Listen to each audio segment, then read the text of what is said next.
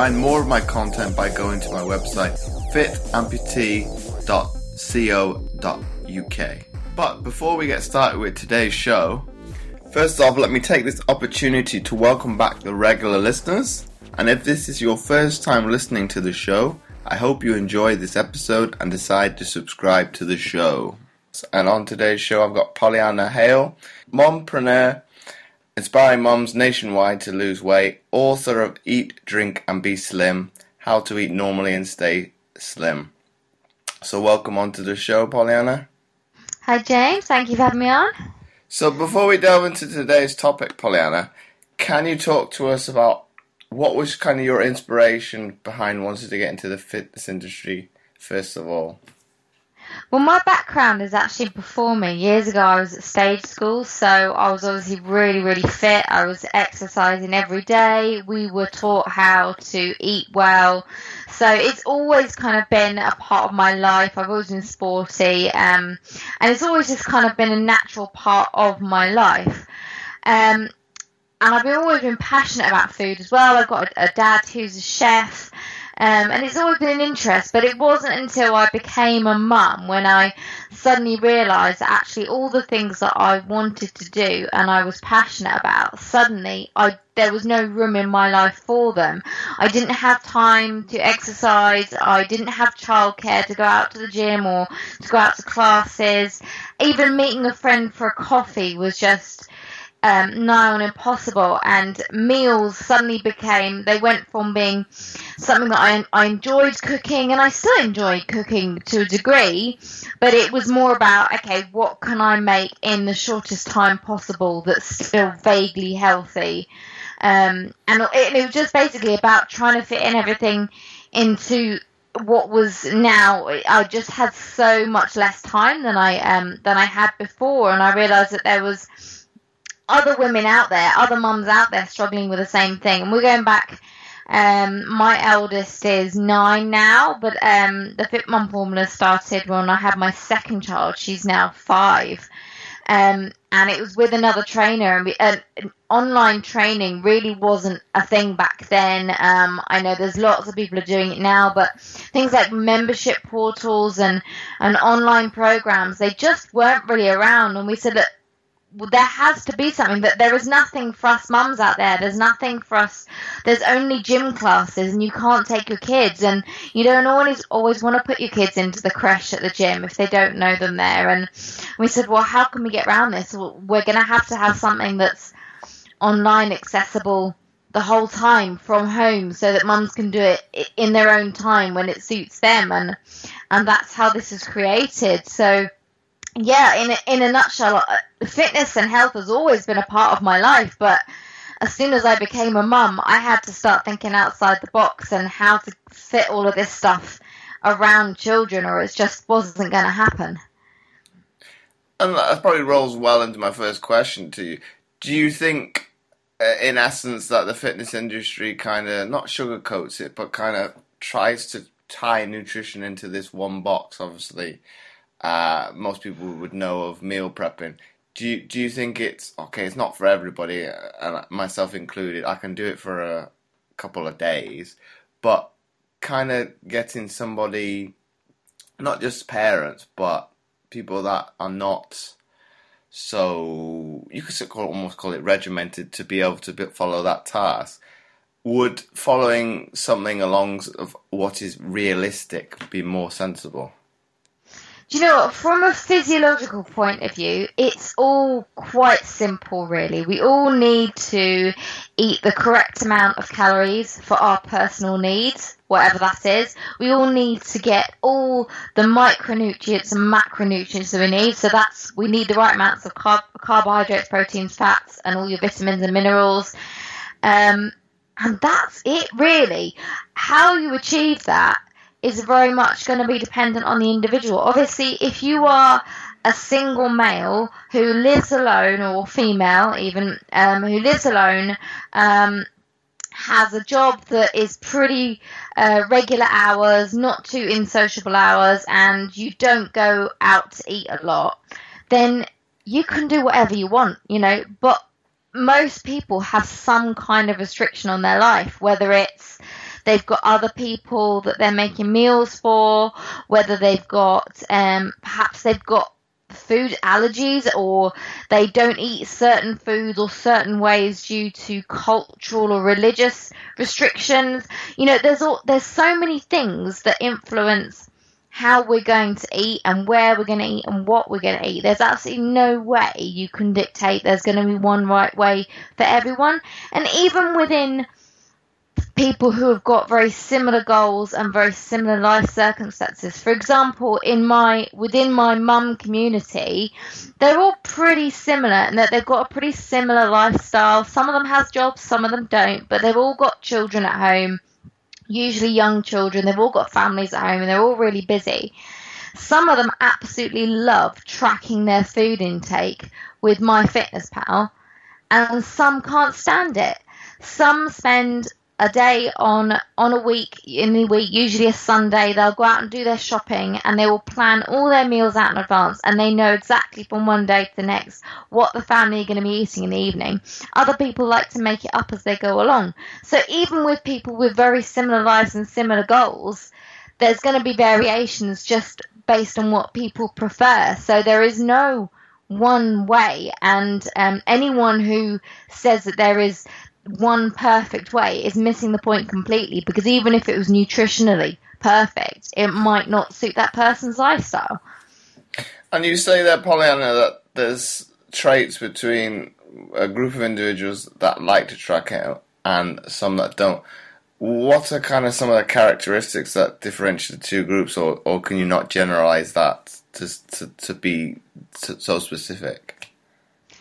Um, I don't think there's no. I don't think there's any similarities in in, in traits in that respect. I think it just comes down to some people love using technology and their phones in general. They tend to like data. They like using, they're the types of people who use, say, Google Calendars and they use apps on their phone in general. So MyFitnessPal or, or similar track, they tend to use things like watches like Apple Watches or Fitbits, and they love data and they num they like numbers and they like having that feedback and be able to see straight in front of them clearly what's going on, what they're eating, what they're burning, um, and it helps to keep them accountable. And they really like that.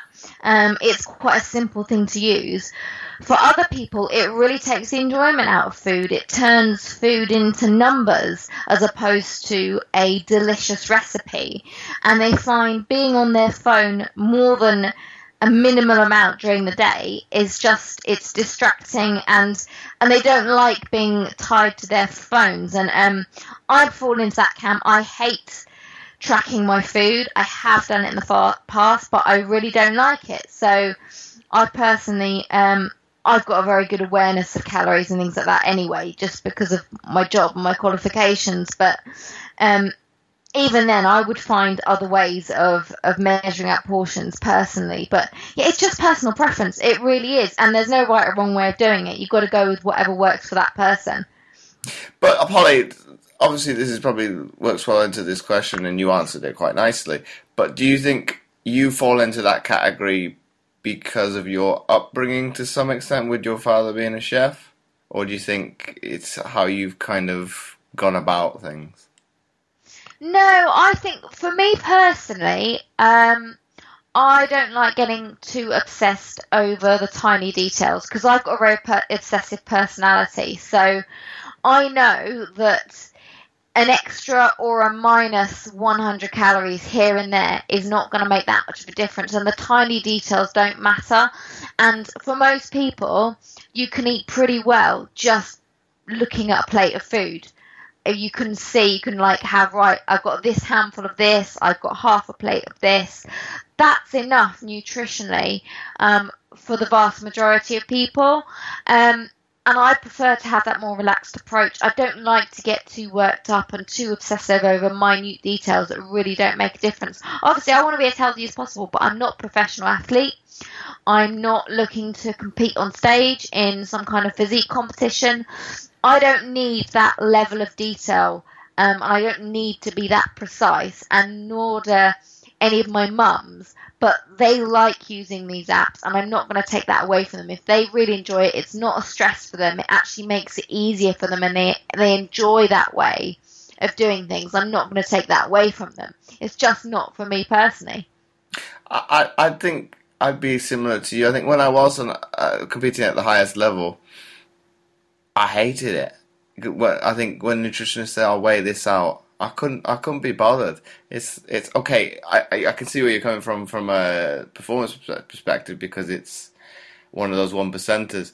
But that was the last thing I wanted to do after a training session was having to weigh my food. I wanted to just get it on board as quickly as possible. And at the time at uni, people would ask me, "Oh, you you quite you are the things you are eating are quite similar." Well, I, I looked at it as fuel, so it's probably it's kind of going on a tangent a little bit, but it's looking at food in a different way altogether. It comes down to goals, doesn't it? If you want to be um, an elite performer in some way, whether that's sporting performance and athletics, or whether it's more aesthetic, whether it's if you want to go on stage looking absolutely ripped, which to, and when you are competing as a physique competitor, it is beyond normal physiological levels. You are pushing your body beyond what is quote unquote normal. You're going to have to be that precise in every way, both with your workouts and with your nutrition. But that's because you've got a, you've set a very high standard, a very high goal, and with that comes very strict regimens. But most people don't have those sorts of goals, and therefore don't need to be quite so precise. And being pretty fit and healthy isn't that difficult. As in, they say it's simple but not easy. The principles of what you need to do are really, really quite simple. If you ask anybody what a healthy meal is, what healthy eating is, and what a healthy lifestyle is, they'll be able to tell you. Can they make themselves do it? Well, that's an entirely different matter. But the actual principles of what they need to do is quite simple, really. So this ties quite nicely into my next question for you do you obviously more for the British listeners now? You, you, the likes of the shows of Eat Well for Less and the other shows uh, elude me at this moment. But do you think they have the wrong notion towards what the show is looking to achieve when it's looking to educate people?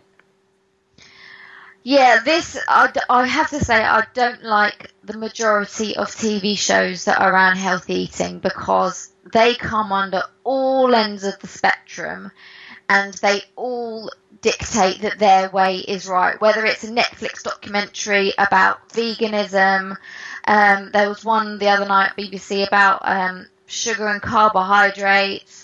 You get Eat Well for Less, which is about eating cheaper food, and they've all got a specific angle that tends to be quite extreme, and they're all saying this way is the best, whereas actually there there is no one way, and it's just confusing people because then they say, oh, maybe I should be eating a vegan diet, or maybe I should cut out all carbohydrates and go on a really low carb diet. Maybe I should always buy the cheapest food. Or maybe the other end, maybe I should always be buying the most expensive organic food. And it's these extreme views that I take a stand against because extreme anything isn't going to work. You don't need to, and it's not going to be right for everyone. And it, and it just confuses people because they think, well, which direction do I turn in? Which extreme do I go to? And really, they don't need to go to any extreme. Um, I think the Eat Well for Less one, I think their goal isn't necessarily about nutrition, is it? They're about reducing people's food bills without taking a look at the nutrition. I have seen that show a couple of times and I don't recall any reference to actual food quality and nutrition. So, yeah, I mean, obviously, if you're on a super tight budget, you are going to have to think a little bit about how to eat without spending eat well without spending so much money but yeah i would be if i was on a really really tight budget uh, the way i would choose to eat is probably not what they'd be doing on the show. I wouldn't necessarily go for the supermarket branded biscuits and cereal. I would just start eating really cheap but more nutritious foods. Things like um, dried pulses and beans and legumes that you have to soak yourself, super cheap. Um, whole grain rice, um, choosing things like a whole chicken as opposed to lean chicken breasts and cooking a whole chicken works out so much cheaper. And people say to me, they come to me saying, "Oh, I, I you know, you shouldn't eat these these fruits aren't good unless they're organic because they've got too many pesticides." And I'm like, do you know what? I would so much rather you ate budget carrots and blueberries than organic chocolate cake. I really would. They're just missing the wood through the trees, and they're focusing on the minute details without seeing the overall bigger picture of what really, really matters. And I don't care.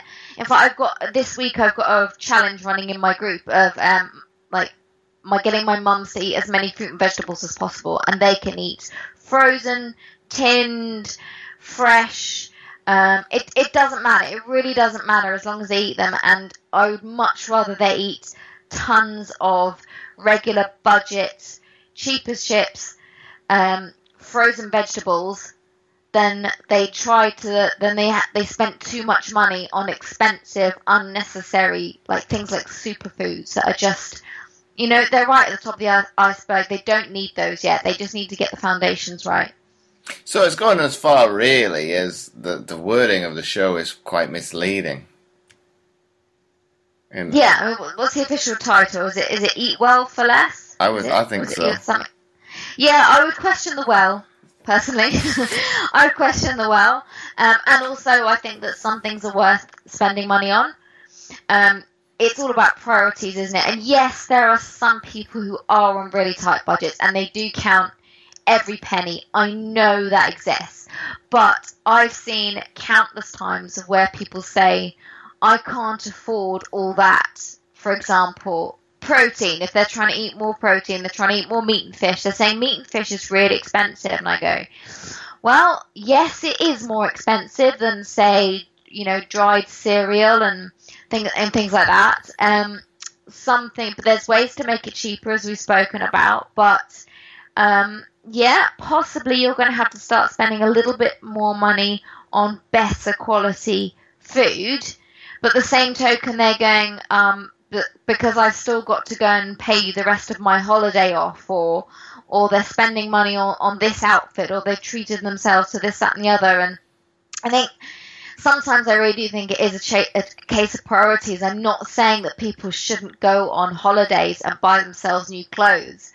but then by the same token, don't say you can't afford good food because that's a choice you've made. And I'm not criticizing that either. You've got to make your own priorities, but you can't have it both ways. But does it does it come down to the notion that in general a lot of people don't prioritize their health and well-being? Definitely. I think the consumer culture in general has just exploded. And if you speak to our grandparents, they didn't eat out at restaurants unless it was a really special occasion. They mended their clothes. They, you know, they they went on camping holidays and, caravan holidays, and going abroad was for really the the very wealthy in the country. And these days, people do that stuff all the time. They go buy new clothes all the time just because they they feel like it, and they're always going out to to restaurants or they're a bit thirsty, so they'll pop into Starbucks and they'll buy an enormous coffee and a muffin and everything, else, and they'll spend like fifteen pounds just on passing. That would have never happened in years gone by, and people just think that spending money um, on things that really aren't that necessary and essential is normal. Um, whereas they they can't afford to spend money on their health. And let's be honest, it doesn't even cost that money. You don't have to join a gym to exercise. You don't have to go to classes. Um, most people, even on really tight budgets, have the internet, so you can log on to YouTube and get free workouts of every different style of workout that doesn't need equipment 24 hours a day, but they choose not to. So then again, it comes down to well, what are your priorities? Where's your motivation at? Because this isn't really about money, is it? This isn't really about not having the resources or the finances to be healthy. This is about your choices. And that's something where we as professionals, it's it's no longer about information because all the information is out there at people's fingertips. Um, I think where our job now is to motivate people to do the things that they need, to, they know they need to do, because that's the step that they're struggling with. But how would you go about it? Because everybody's wired slightly differently. What? How would you go about motivating people? Because mm, some people. What was the question I was? A question I was asked this week was obviously to do with the temperature we're having at the moment how can I motivate myself to train? Well, I kind of went to the logical sense. Well, you've got two choices. You can train earlier in the morning or later at night. But it was, oh, it's motivation to do that. Well, that's that's. It's not really. I, I wouldn't say that was motivation. I would say it's it maybe time constraint to some extent. I'd say that's problem solving, and that's actually something that I really enjoy. I really thrive at. I love trying to come up with solutions to problems. So yes, it, it, you do come across people who are just so resistant to change, and and they'll come up with every excuse under the sun, and whatever you say to them, they'll come back with an answer telling you why they can't do it. And sometimes, as a trainer, you have to step back and go, do you know what? This person isn't ready. I can't help everybody, and I am much better off putting my time and energy into people who really are prepared to change and to listen and to be inspired. That being said, motivating people is a skill in itself. Um, there's a great book if anyone wants to learn more. It's called Motivational Interviewing.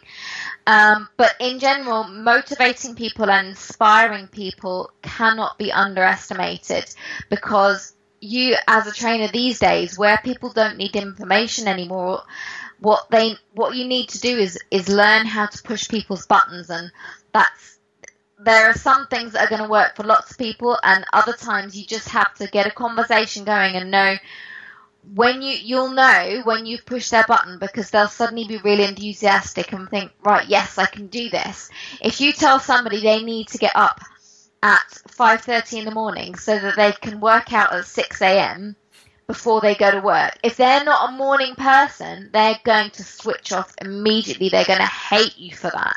And they're not going to do it, and they probably won't listen to anything else you say either from there on. They'll just switch off. Whereas if you engage with them and ask them questions, rather than telling them what to do, ask them and say, right, when do you feel most energetic? When do you feel, when do you think you've got half an hour in your day when would be a good time in your diary to do this? And they'll come back and tell you when will be good for them. And you go, and they've come up with that idea. You haven't told them, they've thought of it, and you're right. So you, and you confirm it to them, you say, right, so you're telling me you will be best working out as soon as you get home from work um, before you get on with the evening, before you start cooking the evening meal, helping kids with homework, you just get it over and done with the moment you step in the door, and they, and you and they go yes, and you go right. I want you to put that in your diary, and that is now like a dentist appointment because people don't miss their dentist appointments, right? That they'll go because mm. it's in the diary and they just turn up. So if you did that the same with your workout, whenever it is, you've set that time aside. Nothing else is going to happen in that time because you've set that time aside the phone rings, people come to the door, whatever happens, emails start pinging in, the kids want something, but no, you've got that appointment in your diary and you've got to stick to it, and everything else can wait. You're not asking for very much time. It could be as little as 10 minutes if you have an effective workout. Um, but it's just prioritizing it and getting it to fit into a way that works in their life, whatever works for them. So I think you really have to go go with them. Some people just they've got their own preferences. It's the same with food as well. You can't tell somebody you've got to eat this food because it's really good for you. If they can't stand it, they're not going to eat it. So you've got to think, right, you don't like that. What's an alternative? You know, and there's always an alternative. There's always a solution to every single problem. It's just finding it. I mean, I've had people come to me with injuries, so they can't do certain exercises or certain types of exercises. For example, they can't do anything that involves high impact. That means everything like jogging, jumping, anything like that is out the window.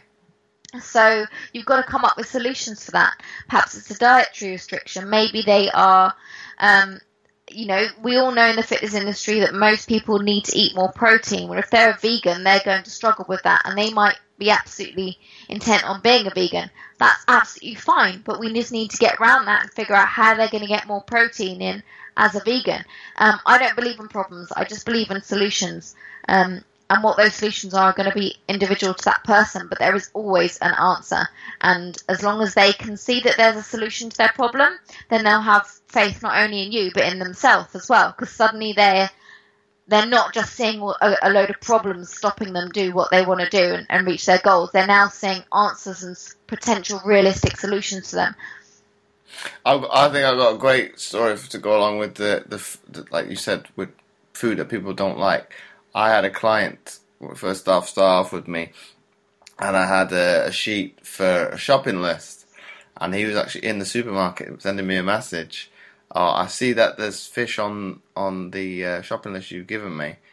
I don't like it, but I'm going to put it in my basket anyway. But then I thought, well, you don't like it. There is other there is other sources of protein that you can have, and there's obviously supplementary um, things you can have, like fish, fish oil tablets, to solve that possible problem as well. So I was like, you don't have to, and what's the word that's eluding me, put yourself through struggles of eating something you don't like for the sake of it. So I was like, well, don't don't eat it if it's to make you, you, you hate it and you don't like it. But they they kind of tried different types of fish and actually started to enjoy it. So I think opening it up slightly to maybe maybe challenge themselves, probably maybe a stronger word, but they were overcome possibly a fear that they didn't like it or they've had bad experience with it.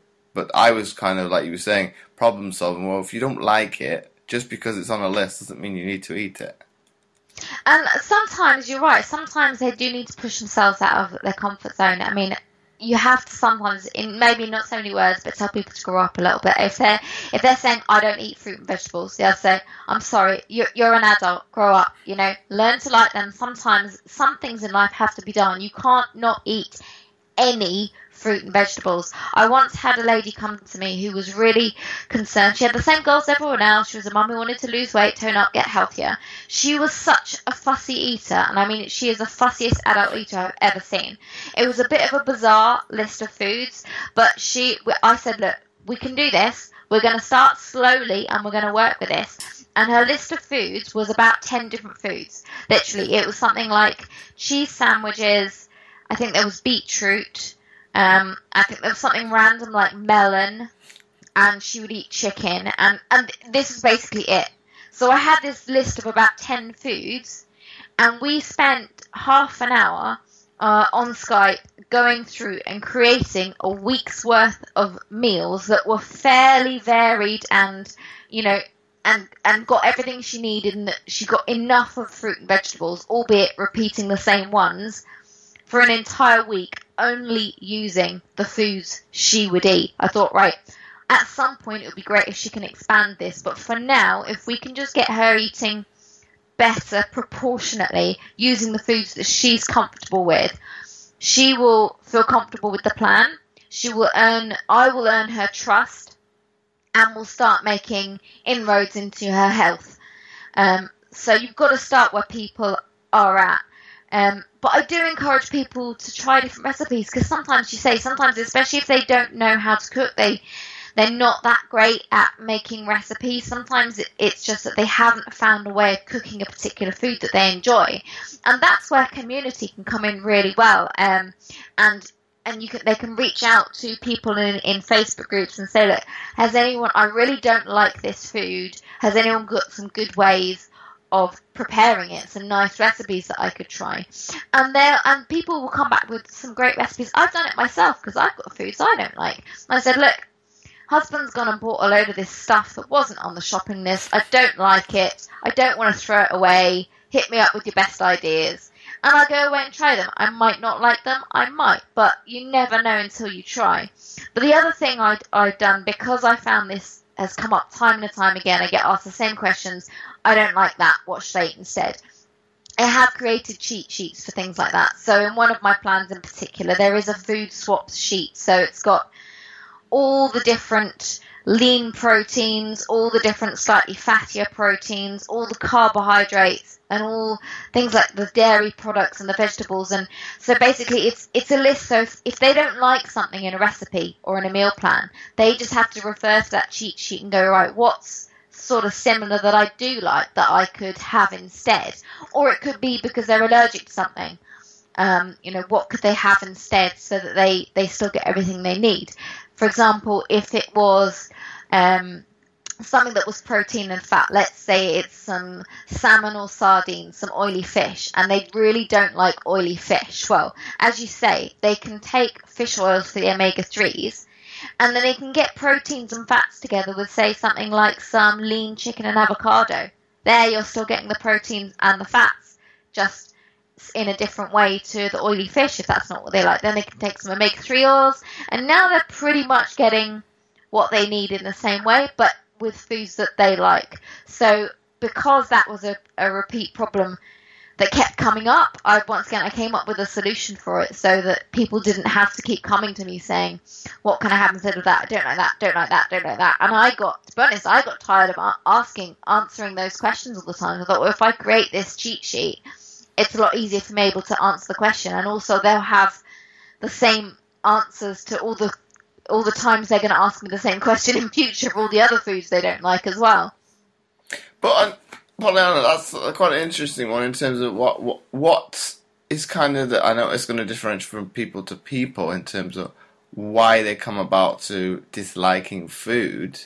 But for you personally, what was kind of the underlying? What are some of the underlying factors for you as to why you don't like foods? Well, I don't like hmm. foods. Mm. Um, I guess I mean there aren't very many to be honest, because I'm lucky enough to have um, a very broad foodie upbringing. With a chef as a father, we always had quite grown up foods, quite sophisticated meals, real home cooked stuff. So there are very, very few things that I don't like. But I don't like, uh, what did he buy the other day? Chicory. it's a really random one. I don't like chicory. I don't, I don't like raw celery. I like it in, like, cooked in a stew. I don't like raw celery. So, um, you know, there's, there's very few things, but they're, they're never big enough things that it means I was nutritionally deficient. There's always a replacement, so it's rarely a big deal if somebody doesn't like something. It really isn't a big deal. There's always something else you can have. And as I say, if it's a major mental hurdle, like they just don't like fruit and vegetables, some things do have to be overcome. But you know that that's extreme. Most people aren't that fussy. There's always going to be something. You go to McDonald's, you can eat better or worse than McDonald's. McDonald's have a grilled chicken salad. You know, if you if you're insisting on going out and eating fast food, there's still better choices you can make even there. You can choose a diet coke instead of a full sugar coke. It's little changes that really, really do add up. I could go anywhere in the world and eat well. Absolutely anywhere in the world. I'm going to a wedding this weekend. Um, it's a buffet, so I don't know the exact menu, but it will be a typical buffet. It'll be sandwiches, it'll be quiche, pizza, stuff like that. Um, and I know that I will be able to make choices. I don't have to look at that and go, oh well, I may as well not bother then. I may as well just eat everything in sight because there's there's nothing perfect here. Rather than looking at how can I be perfect, I'll go, well, how can I make the best of what is at my disposal here? What can I do? What can I have that's better? That's not to say I don't allow myself treats, but I do like feeling good. I like feeling healthy. I don't like feeling sluggish and bloated and and tired and, and groggy. I like having energy, and that does mean eating well. So even when there's an abundance of treat foods available, I'm not inclined to eat them till I feel sick because I, I don't want to feel bad. I want to feel healthy. So would you agree that you are kind of more leaning towards kind of an 80-20 approach towards people's nutrition? Definitely, always. There's no such thing as perfect. If you try and be perfect, you will fail. And even if you were able to be perfect all the time, I mean, you've got to get some perspective. Life is for having fun as well. Um, so, I mean, I think where people go wrong with 80 20 and moderation is what they perceive as moderation isn't really. Like, they'll see moderation is, right, I'm going to have um, one glass of, a large glass of wine every night and I'm going to have one chocolate bar every day. But I don't know, that's on top of other things that maybe aren't optimal and you got to do if it works for them great but sometimes i see what people say is oh that they'll come back and they say oh i had this that and the other that was wasn't healthy but well everything in moderation like okay but your moderation clearly isn't working for you because you're still two stone overweight um, you're still feeling pretty tired, you don't have the energy you need. So maybe you need to reevaluate what moderation actually means and is what you're doing moderation or is it actually a bit too much of the less healthy foods and not enough of the good stuff? You don't have to cut out the unhealthy foods completely, but we just need to readdress the balance. Well, also, Pollyanna, you probably agree with this a little bit. Substituting the likes of you brought up earlier with, say, going to Starbucks, Costa, uh, you name it, whatever coffee shop you can think of under the sun, and replacing that with, say, the likes of, well, the better choice would be water, but a, a, a, liquid in somewhere closer to that. Yeah, I mean, this comes down to I think people go into autopilot because when you really delve deep and you ask them questions, you go right, which has more calories in? What's better for you? What's more nutritious? What's going to be more helpful when you're, for example, trying to lose weight? Is it the frappuccino and the muffin? And they'll tell you.